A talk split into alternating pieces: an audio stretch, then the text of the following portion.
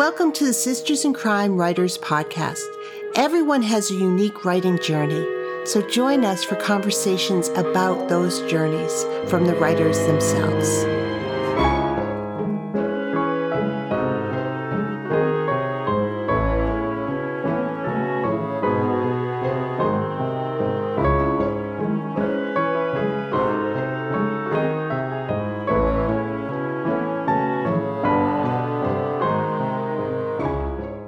This is Julie Hennrikus, the Executive Director of Sisters in Crime.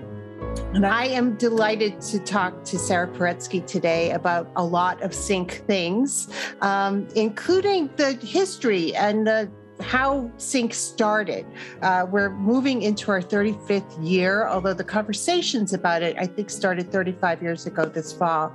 Um, so, first of all, welcome, Sara, and, and thank you for having this conversation. Thank you for being a founder of SinC and for all you've done for it over the years. So, how did you start writing? When did you say to yourself, I want to write a book? You know, I grew up in a in a time and place and milieu that did not place a lot of value on women and girls and and lives outside the home. Although I grew up in a family that was very intellectual, um, they tended also to be somewhat sexist. And I was living in Kansas and yada, yada, yada. So I wrote from an early age. My older brother taught me to write when he learned to write, and we started writing little plays together and short stories uh, when I was five and he was seven. So I've been writing a long time and wrote always as just little things that were how I mediated my experiences of the world around me. I didn't imagine writing outside the home, to tell you the truth. And uh, the expectation for me was that I would marry and have a family. And my parents mm-hmm. sent me to secretarial school so that I would have a skill that I could fall back on if I didn't find a husband right away. And I didn't find a husband for a long time. And I worked as a secretary a lot of years. But I was also a huge reader of crime fiction. I thought I was a great wide reader of crime fiction until I went to my first Bouchercon and found, I thought, oh my God, these people know so much more about this field than I do. So um, it's always good to see that, that you're not as special as you thought you were it's always salutary. I don't know if it's good, but it's salutary. Anyway, uh, I think that it's second wave feminism that I really credit with making me a writer because I had been reading Chandler for the first time. And in six of Chandler's seven novels, it's a woman who presents herself sexually who is either the villain or the main cause of everything that that goes wrong. And second wave feminism was changing the way that I looked at at mm-hmm. relations between the sexes and also changed the way that I read everything that I read. And I thought, I really want a woman who turns the tables on this view of women, you know, using their bodies to get good boys to do bad things.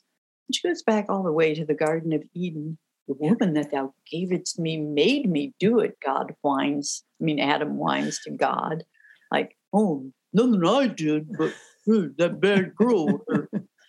um, anyway, uh, uh, but I just I didn't have confidence. I, I, had never imagined myself writing for publication, and so it took me like eight years of writing little things and discarding them and feeling like I didn't know how to do it or what to do uh, and then I was working for a, a, large insurance company in Chicago and um, working for a boss who was a real pisser.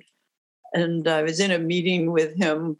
It was October. I can still remember this October of 1978, looking out his office window at Grant Park, where the leaves had dropped from the trees and the day was gray, and he was lying his ass off as he always did.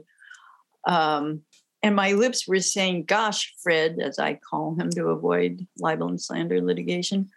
Gosh, Fred, heck of an idea. And then the balloon over my head was saying, You know, you unspeakable, unprintable.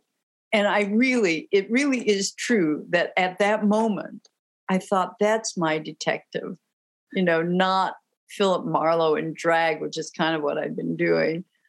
But a woman like me and my friends, and we were part of the first wave of women to enter the professions and management in large numbers. There'd always mm-hmm. been some women, but we were the first that first group to to be a big so, presence, and we were facing a lot of.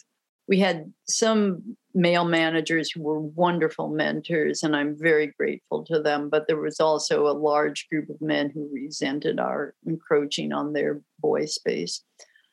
Um, and so that's what I thought. My detective is like me and my friends. She's doing a job that didn't exist for us when we were in high school.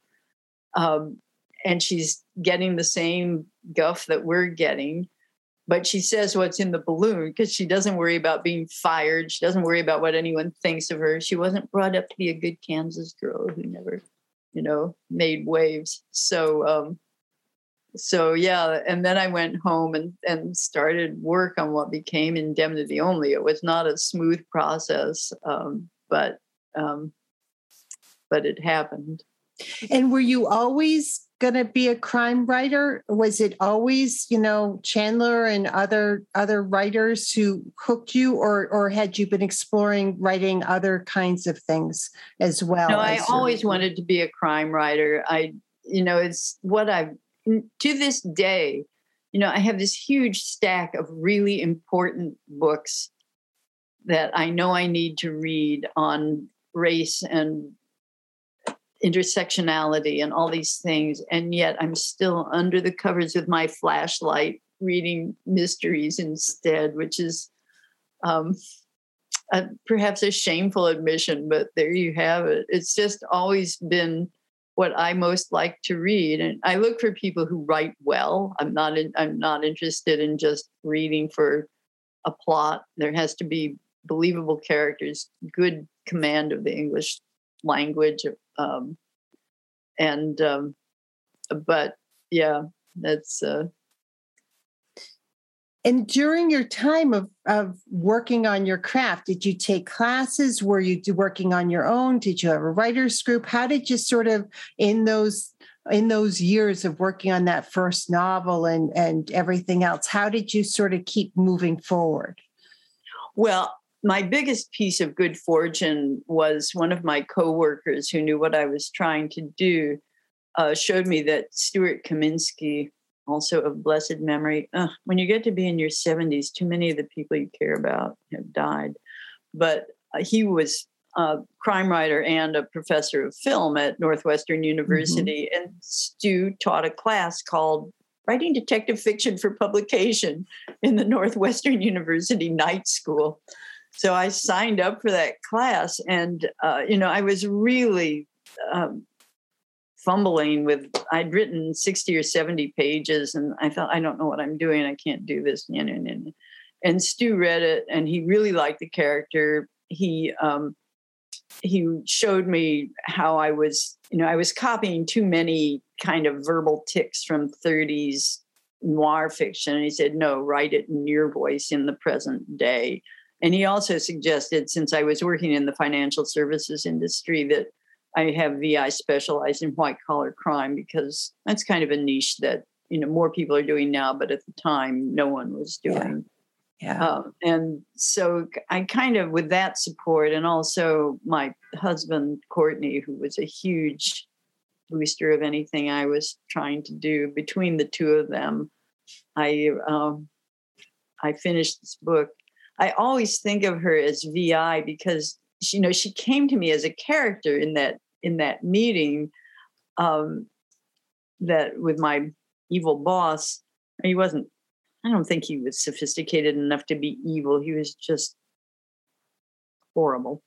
But um, chicago has such a, it's such a divided city. I don't know if boston is the same. I think pittsburgh maybe is is the way we are with everybody in their ethnic enclave and it was such a revelation for me coming here from rural Kansas, where I mean, Kansas is certainly filled with as many racists as any other part of the country, but among people of European descent, nobody thought of themselves as hyphenated. They were just Americans. Um, and so to come here and be identified as Polish. And my first job as a secretary in Chicago was at the University of Chicago in their political science department. And Polish American kids would come asking for special favors, and I'd say no. And they'd say, You are a traitor to the Polish nation. I was like, Gosh. In those days, nobody said dude, but you know, it's like, dude. Um, no, I'm not grand and I'm just a secretary. I can't betray an entire country just by not letting you out of a late fine, you know. But um, and then when I was working in management at the insurance company, um, and those ethnic divisions just they really tripped people up. God, it was such an education. So I thought, well, she has to reflect Chicago's ethnic fixation and I don't know. I knew I couldn't write out of African American or Latinx experience. That it's that I just. It, I mean, we didn't talk about cultural appropriation then, but that was certainly. I knew I was ignorant and that it would be stupid of me to to try to imagine myself in that voice. And I thought, well, I, the Irish kind of controlled Chicago politics in those days, and I also knew nothing about Irish experience. I thought, well, one of my grandfathers came from Poland, so I'll make her. Um, uh, and I thought, well, Warsaw, that's in Poland, so Warshawski, that has to be a Polish name. And then people told me no. I mean, uh, this one man, God, it turns out that it's probably a Jewish name. I didn't know that, although I'm Jewish myself. Um, it was my intention to make, you know, to give her this recognizable ethnic origin.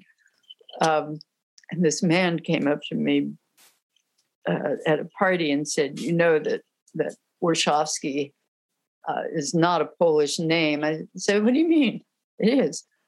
And he, and, you know, he made these veiled comments that I didn't know how to decipher, and then I learned later that what he was trying to say was, "She's Jewish, so she can't be Polish." I was like, Oh, Pacina.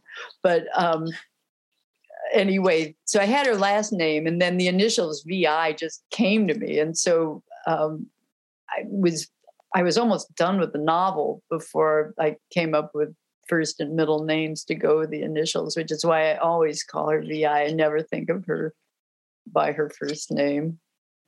And she really, you know, took hold and continues. You know, she she because she was so of the time and a new voice, um, she resonated and continues to resonate. Did you, you know, tell me about the path to publication with that first that first novel? So I had the great good fortune that when I finished my first draft, I mean the draft of what became Indemnity Only, not the first draft, Stuart Kaminsky sent the manuscript to his agent, Dominick Abel, who agreed to represent me. So that was a huge piece of good fortune. Dominick had some criticisms, and I rewrote the book for him.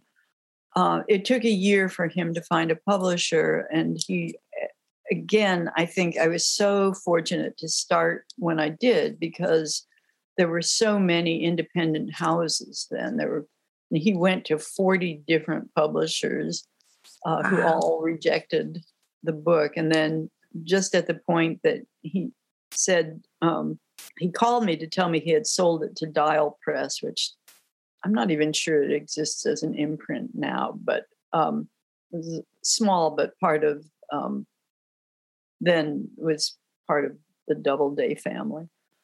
Uh, he said, I was just about to call you to tell you that um, I wasn't going to be able to sell the book when I had a call from um, Nancy Van Natale at the Dial Press saying that she read it, liked it, and wanted to buy it. So it was like, it was, you know, everyone who's written who gets that first phone yeah. call, it's like the heavens open and all the birds are singing. And, and it was so, um, I think starting with that kind of um, I don't know, it wasn't an easy path to publication. Uh, and I was published in a very small way. I think, again, um, you know, of course, we all wish that we were like Stephen King, who published his first book the same year, Carrie, same year I published my first book. But wow. at the same time, I think huge success coming out of the gate can also be unnerving and and you know, like, can I do this again? And whereas starting small and growing, um, you grow in confidence as as you grow commercially. I guess I, I feel like that was for me, since I'm always nervous and second guessing myself, that was a better route for me. I I love that you say you're always nervous and second guessing yourself. I mean, it's such a uh, a journey writing, and and I think it's going to be heartening for people, especially if they're early in their writing journeys, to hear that somebody as established as you are still has moments where you're not sure or you're you're um, figuring things out. Um, or despairing or you know i wish i belonged to a writers group um, but i don't and i think um, some of that is it's my own fault but i'm I'm so insecure. Uh, it's hard for me to have people look at what I'm doing in mm-hmm. process. And then also, my process is so, you know, I write and throw out, I write and throw out. And, you know, the last four books that I've written, I know I've done six different versions of the novel before I've found the right way to tell the story I want to tell. Wow. And sometimes I'm throwing out 100 or 200 pages so wow. if I go to a writers group or I have feedback and I get, yeah, why don't you try this? But then I'm already throwing out what I've done because it isn't working for me. But at the same time, I envy the people who do have good writers groups because you have such a community. And I, you know, especially since my husband died, um, the isolation is challenging, I'll just say. Absolutely. Absolutely. Uh, do you do you start with a germ of an idea? I, I, I you know, I I've talked to a few people who write their way into novels, but every time I hear of somebody getting rid of 100 pages, you know, I'm grateful for computers these days because you could save it. But does some, do you have like some idea that just sparks you and then you find your way into telling the story of that idea? Or do you just start with a blank page and no, start writing? It, you know, every book starts a little differently. Um, some start with a, a crime that has really caught my attention, and then I have to think of a way to tell a, a story.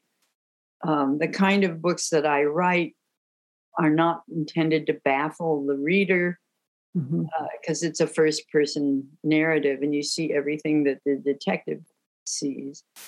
Um, but they're meant to be so so many threads that you don't know which one is the main one that you should keep right. your well so many eggs in the air i guess you don't know which yeah. egg you should be keeping your eye on yeah. uh, is kind of the way that i write so the book that i wrote during the pandemic which i still feel really depressed about i keep calling it the ugly baby book um, instead of calling it by its, its the title it will be known as when it's published. But I had wanted very much to write a story that dealt with the way in which the American healthcare system creates homeless people. Mm. And um, uh, I just, I could not come, you know, everything they do is wicked and immoral, but it's not illegal. Mm-hmm. And so I couldn't come up with a crime. I kept trying different ways to come up with a crime that would. Um, uh, I have a I have a brother in Colum- Columbus, Missouri. I think is it Columbia or Columbus? Columbus, Missouri. And I had gone down um, to visit him, and I was staggered by the number of homeless people in the streets. You know, you see people in big cities on the streets, but they're not such a large fraction of the population. When you're in a small town and mm-hmm. every doorway has a homeless person. And so, talking to some of the people that I encountered, many of them had become homeless because they couldn't pay their medical bills. Yeah. And it's you know, anyway, I'm not going to get on that soapbox now, but the book just, I could not get the right crime for the book. And so I kept going back to the beginning, starting over, and had characters that I liked, but what story was I telling with them? So that was a particularly, that I think was the hardest book I ever wrote, actually, in terms of working it out, getting the right story, getting it to come together. Others, the problems are more with just telling the story. And some of them, like I think the book that um, one of my personal favorites of my earlier books was a book called Bloodshot, where um, I knew the crime, and the crime was based on no, never mind, a big industrial scandal that I was following. Um, but the the trick was coming up with, you know, how to bury that industrial story, and and I loved the characters who came to me and helped me tell the story. But it still was a book with a lot of false starts before I came up with the right um, vehicle. And one of the problems when you've written as many, I mean, I've not written a lot of books compared to some of my peers, but still, you know, I've published, I'm about to publish my 23rd novel. So um, you've used so many gimmicks that right. it's like, so the book that I'm starting work on now, I'm thinking, well, I can't have someone looking for a lost father because I did that in my fifth book, and I can't have someone, you know, it's like, uh, you know, so trying to come up with things that you haven't done before that actually also becomes a challenge. Yeah, no, I also love when you're talking about this that you've still, with everything, uh, whenever I talk to you, there's a social conscious that that feeds you and that that is a you know is part of what guides you in your writing and in your you know sisters in crime and the other your political stances you know you you you think about the greater good. You think about everybody and how to how you can change the world. And you could change it by telling these stories and shining a light on these stories that need to be told. Well thank you julie. That that means a lot to me. I guess the thing is, is that if I don't feel passionate about it, I can't write. Uh, then it just, you know, I used to sell computers to insurance agents, and at least then I had benefits and a pension. You know, I might as well be selling computers to insurance agents if if I'm just mechanically writing right. something instead of writing what I feel passionate about. Well, and your passion, also you're a good storyteller. So, I mean, those two things together make it a wonderful series for sure. Um, just, I, I, have one more question for you. What do you wish you'd known early on in your career that you know now? I don't know that it's a question of what I wish I'd known as much as I wish I'd had the courage to take more risks with my writing than I did and some of them are small things but i look at um, like with vi i didn't know that i was going to be doing this whole series. I thought i would write this. Actually i didn't know i would keep writing books. You know i thought okay i've proved this now what? Yeah. Um, now i'll go sell another computer to another insurance agent. Um, but um, i i followed the the kind of oh I don't know if they're called memes, tropes, or categories of the way that the noir novel was structured with the male private eye, where he's a loner. And, um, you know, VI was not a loner from the day one, just because my personality, you know, I want connection and friends mm-hmm. and so on. And those just began growing into her life. But I wouldn't have made her an orphan. I think that people who are doing series with family members you know the dynamic is wonderful and um, and it, it, adds a lot of richness to the stories that that I don't have because I was so you know nervous about being able to do it. I was like I was sitting there with uh, Robert Parker's first book, the Godwulf manuscript, open in my lap. You know, it's like okay, Spenser gets beat up here. I get, you know, it's like um, so. Um, yeah, and I think, too, one of um, just mentioning Parker, I want to add another male writer who was really a bigger influence on me and who's uh, from Indianapolis, but lives now has, lived for many years in Bath, England. But Michael Lewin had a series that never took off the way I thought it should have, where he had a private eye, a male private eye, but boiled way less hard. And it, I was reading that also as I was starting working, saw that you could have these equal relationships between the sexes mm-hmm. and, and still write a very moving and interesting novel. Well, Sara, most people don't, you know, start a series and and keep writing that series. So I, I think that rethinking VI's family ties now, I mean, uh, it, it's it's such a um, opportunity for again, uh, you know, writers who are thinking about this of really think about how you're structuring this person's life because if they go on for several books, that's their life. You can't undo that. You know, I thought that I should try a different series, and I wrote two short stories with two younger women protagonists one a Chicago cop and one a forensic engineer. And they both had families and all the things that I hadn't given VI, but they somehow didn't come to life for me. The the way Vi does. She's just so part of my life that yeah. Uh, it just felt mechanical to write about these other characters. And so they had their short stories, and that's it. we're we're grateful she's part of your life and that Vi is part of our reading life for sure. Um, so when is the next book coming out?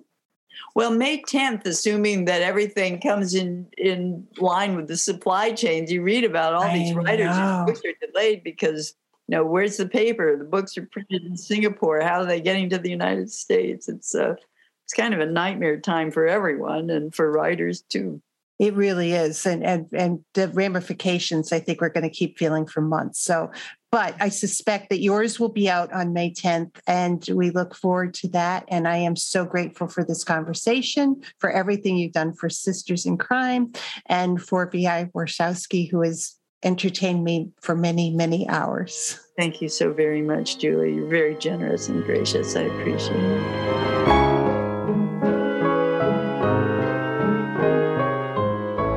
Thank you for being with us today. Sisters in Crime is about community. We were founded to advocate for women crime writers, and we continue that mission by fighting for equity in the crime writing community. Sisters in Crime is an international, inclusive organization for all who write and love crime fiction, mystery, thrillers, and suspense. Join us at sistersincrime.org and make sure you subscribe to this podcast.